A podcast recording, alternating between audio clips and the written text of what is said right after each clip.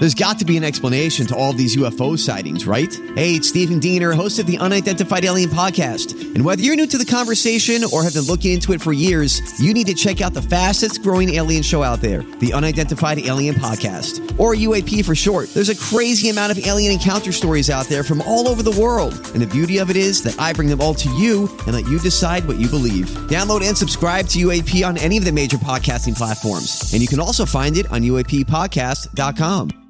DMV Download, the new daily podcast from WTOP News, is out now. Hosts Megan Cloherty and Luke Garrett get the story behind the story. Every weekday afternoon, Megan and I will go beyond the headlines with WTOP reporters and sources to bring you more on the biggest local stories impacting you, our fellow Washingtonians. The DMV Download podcast is available now on all major podcast platforms. Subscribe today so you don't miss an episode. The DMV Download podcast is presented by Steamfitters Local 602.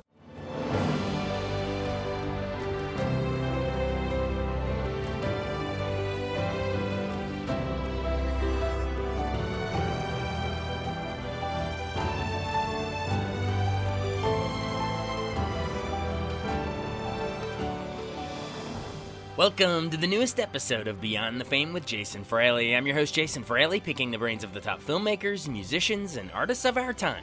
20 years ago today, Jesse Eisenberg made his feature film debut in Roger Dodger, sparking a career of memorable roles from an angsty teen in The Squid and the Whale to a zombie hunter in Zombieland, from Mark Zuckerberg in The Social Network to Lex Luthor in Batman vs. Superman. I spoke to Eisenberg in 2013 when he came to DC to promote his hit magician flick Now You See Me. Yeah, thank you very much for coming here. Anytime I did anything in the movie, I had to know how I was doing it, just because my character knows not only how he's doing it, but he knows the reaction it's going to elicit from the other people. So I ha- so I would ask, you know, how can I do this? Talk me through exactly how I would do this, and what is the reaction you get when you perform something like this? You know, what do people expect? And um, I was reading a lot about like the history of magic and the history of the magic that I was doing, but I re- very quickly realized that was not going to help me. What was going to help me was practicing because my character had to do sleight of hand magic that I had not enough time to learn. You know, my character would have been practicing for 25 years, mm-hmm. eight hours a day. That's what these guys do, all of them. And they all walk around with a deck of cards in their hand. What really is like what separates a master magician and like the amateur magician is I think the discipline and the work that they put into it. So I was reading about magic and I was watching magic shows, and then I realized at some point I have to like not read anything else and just practice. And so I just practiced every day, I would walk around with a deck of cards every day, and just became proficient in some basic sleight of hand moves. Yeah, I learned like a lot of the basic principles of magic, and then we went to see like David Copperfield show and um, David Blaine, Penn and Teller, and I kind of knew how they did a lot of it because I understand like you know, like 10 basic principles of how you make a big thing disappear, how do you make a motorcycle appear on a table when there's no motorcycle. You know, you learn like the basic principles and then you can kind of extrapolate how they would do certain things. And then I would see, so the magic consultant on this movie, his name is David Kwong, and he took me to these shows, and he, you know, um, we would talk about the shows afterwards, and I would say, I think I know this, I think I know this, I think I know this, and he and I would say, and how did they do this? And he was he would say, I have no idea. Yeah, he would. There would there were even some tricks that still stump magicians, and those are the tricks that are the best because if they're stumping, you know, the industry, then they must be really great. Now, did you latch onto one of these magicians you went to see more than the others, or did, was it more of a com- composite of all the different ones you saw? Yeah, it was more of a composite. When I first met with Louis Leterrier, the director of the movie, I said I would like to play kind of like David Blaine. Uh, he dresses in jeans and is casual and kind of, um, you know, almost mm, affects an air of disinterest. And he said he didn't want that. He wanted something more like Copperfield, you know, somebody who's kind of flashy. Uh, but Copperfield kind of seems to me like he's from a different generation of magicians, kind of the more showman. Uh, and so I got to kind of meld like the two of them, like somewhere in between, somebody who's comfortable performing on the street and like seems kind of like a guy mm, who can appear casual, but then also uh, the kind of intense. Mm, uh, the intensity of like David Blaine, and I think also for the movie, it's probably better to be an intense character because when you're, I don't know, very casual in movie, the movies, the scenes can fall a little flat. So it was important for me to kind of have this intensity. And how does that work? Coming with an idea that you you had an idea for the character, sounds like with one the one guy, and it Mhm. sounds like the director came with another. How does that? How do you go about melding the two visions? Um, it's interesting. Like when I when they first told me, when he first told me like how he wanted, I, I like disagreed vehemently, and I, I almost like didn't want to do the movie because I had not signed on to the movie yet. We were just talking generally about the character, and he told me what he wanted me to wear, and I just thought it was not right because it felt to me like too fancy. They wanted me to like dress in nice clothes. Louis is French, so he like wanted to wear nice French. The actors wear like nice French clothing, and it just seemed wrong to me.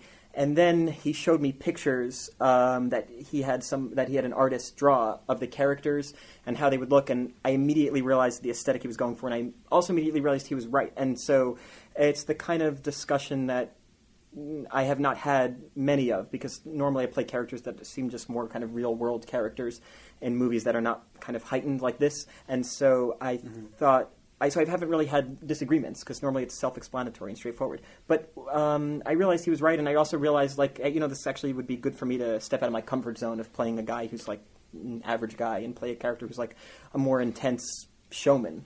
And I realized that's good for me, and it's something I kind of um, it's something I probably am hesitant to do. But when I'm forced to do it, like in a movie like this, I really enjoy it. Well, it's just like when I took on the role, I kind of had one. Um, well, I just, mm, it just, uh, I guess stepping out of my comfort zone is like playing a character that is so confident and thinks he's the best at something mm-hmm. because it's not how I feel about like in my personal life like when they sent me the script I was doing a play in New York and I was like my character in the play was like this terrified boy and I also had so much stage fright like doing the show every night we were doing it in a small theater in New York mm. but I was just so nervous and then I read the script and I thought well this would be a great challenge to um, see if I could play a guy who's so confident and see like mm. who thinks he's so great at what he does and what I ended up happening was that not only did I really like playing the role, but it actually gave me confidence as a performer because it made me switch on that thing in your brain that you switch off to when you're being self-destructive. Mm-hmm. So I was actually like, mm, it was kind of therapeutic in a way. I saw a Little Magic when I was growing up because my mother was a birthday party clown who performed at children's birthday parties, but she didn't perform at my birthday parties because it was a conflict of interest, and who would she get paid by? It would be herself. And she would probably yeah. yeah it's a free clown right. Yeah exactly. Yeah exactly. And that was the other thing like it would be embarrassing because my friends knew that she was my mother and so it might be strange. And then she's like she would have to say where's the birthday boy? And she would already know because it was me. Um, so what happened was she bartered with a local magician who performed at my birthday parties and she performed for his kids birthday parties. And so um, I was I knew magic but I was always frustrated by magic because I was frustrated not knowing what was not knowing how it was done. So I liked being able to do this movie and finding out how things were done because one of the interesting parts of this movie is like uh, Morgan Freeman's character. He plays like a magic debunker who tells um, the FBI how we've pulled off these tricks, and so it was cool when I read the script for me to see like kind of behind the curtain, and even though I wasn't interested in magic, I was interested in like performance. And I'm interested in all different kinds of performance because my mother was a clown, and I do like very kind of intimate downtown theater, which is like the opposite of performing as a clown in terms of mm, presentation and style and relationship to the audience. Where as a clown, you're trying to ingratiate yourself to the audience in a very direct way, and as an actor in a small play, you're trying to almost alienate the audience. Not alienate the audience, but kind of show something new. So it was interesting for me to read a script about a performer and see how they are. And I know what the discipline is of performing. I know, like, what it's like to be prepared to go on stage, and that's an exciting thing for me to think about. So I was able to relate to the character in that way, I guess. Stay tuned for the rest of my conversation with Jesse Eisenberg, but first, a message from a fellow WTOP podcast. DMV Download, the new daily podcast from WTOP News, is out now. Hosts Megan Cloherty and Luke Garrett get the story behind the story. Every weekday afternoon, Megan and I will go beyond the headlines with WTOP reporters and sources to bring you more on the biggest local stories impacting you, our fellow Washingtonians. The DMV Download podcast is available now on all major podcast platforms. Subscribe today so you don't miss an episode. The DMV Download podcast is presented by Steamfitters Local 602. I'm Bradley Trainer. And I'm Don McClain. We have a podcast called Blinded by the Item. A blind item is gossip about a celebrity with their name left out. It's a guessing game, and you can play along. The item might be like this A list star carries a Birkin bag worth more than the average person's house to the gym to work out. Pretty sure that's J Lo. And P.S. The person behind all of this is Kris Jenner LLC. We drop a new episode every weekday, so the fun never ends. Blinded by the item. Listen wherever you get podcasts, and watch us on the Blinded by the Item YouTube channel. Welcome back to Beyond the Fame with the rest of my conversation with Jesse Eisenberg. When I read the script, I thought this is a great opportunity for me because um, I can play a character who loves performing, and I, as I said, I really wanted to do something like that. And then I really liked how unpredictable the script was. It, I very rarely get sent movies like this with kind of complicated plots. Mm-hmm. Um, yeah, they normally send me yeah characters who have a relationship problem with their mother, and so um, this was like a unique script to get. And I thought that uh, so he didn't have to like push me that hard. I kind of wanted to do it too. The only thing he had to push me on was to like was to get me comfortable with playing this character that was flashy. Because to me, it felt like it could be cheesy if the character's like so flashy. But then I was thinking about it. But the more I thought about it and prepared for it, the more I realized, well, this guy is actually flashy because he's created this persona for himself. He's changed his name to Atlas. He is the best magician in the world, so he's actually created this persona that you could either find crazy or not, but he takes it seriously.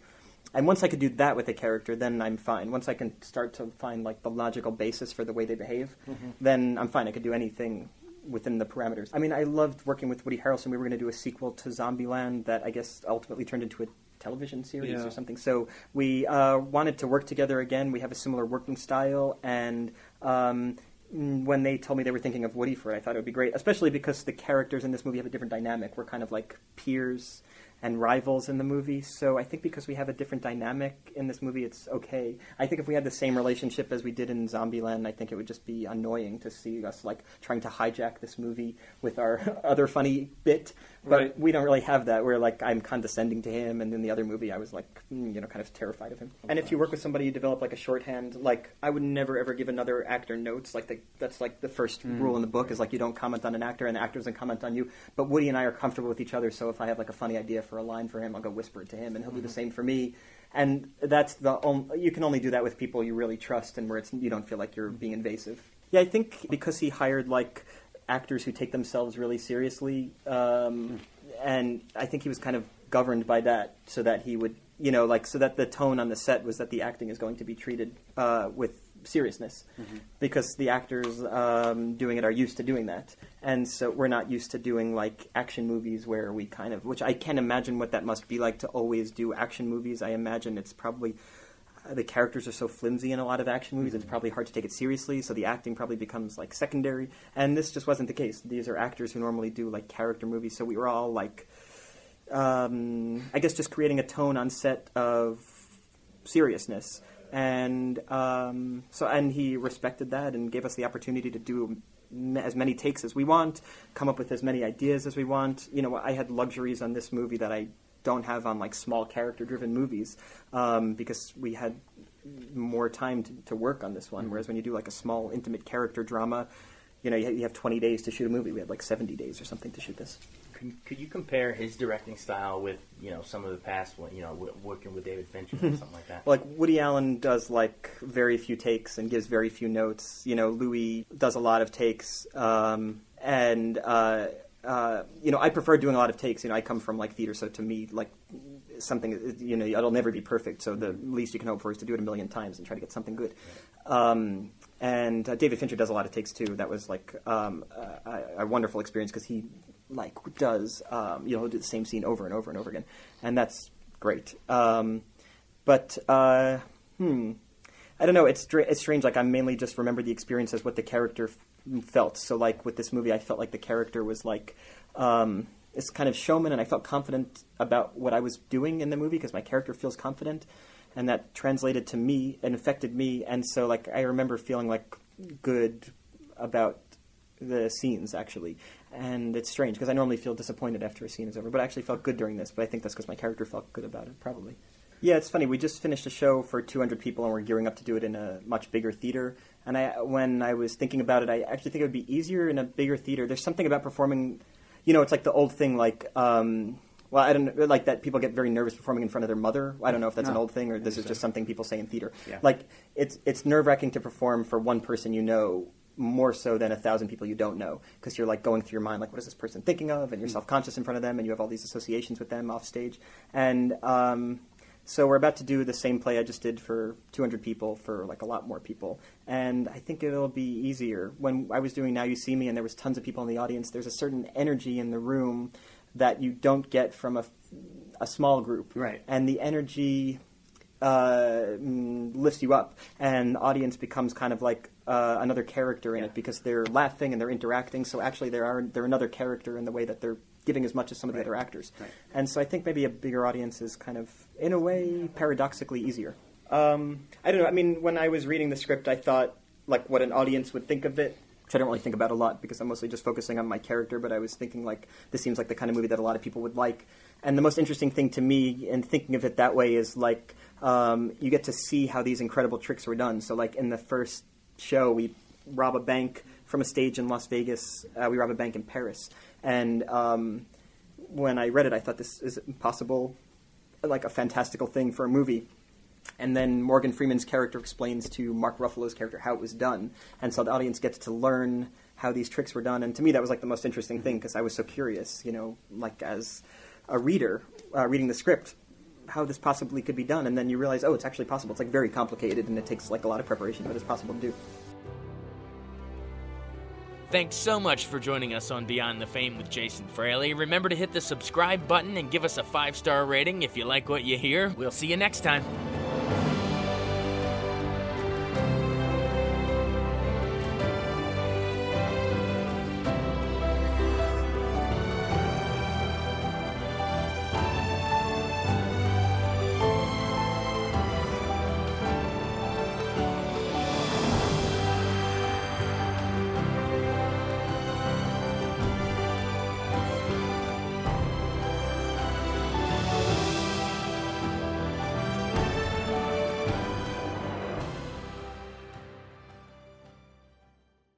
I wanted to take a second to tell you about an app I really enjoy. Living in the DC area is great, and Podcast DC gathers all of the local shows that I like all in one local app health, sports, local news, politics, and so much more. Podcast DC is the new local app with hundreds of DC area podcasts to choose from. I can earn exciting rewards just for listening and share the podcasts I love instantly. Available in the App Store or in Google Play, listen local with Podcast DC.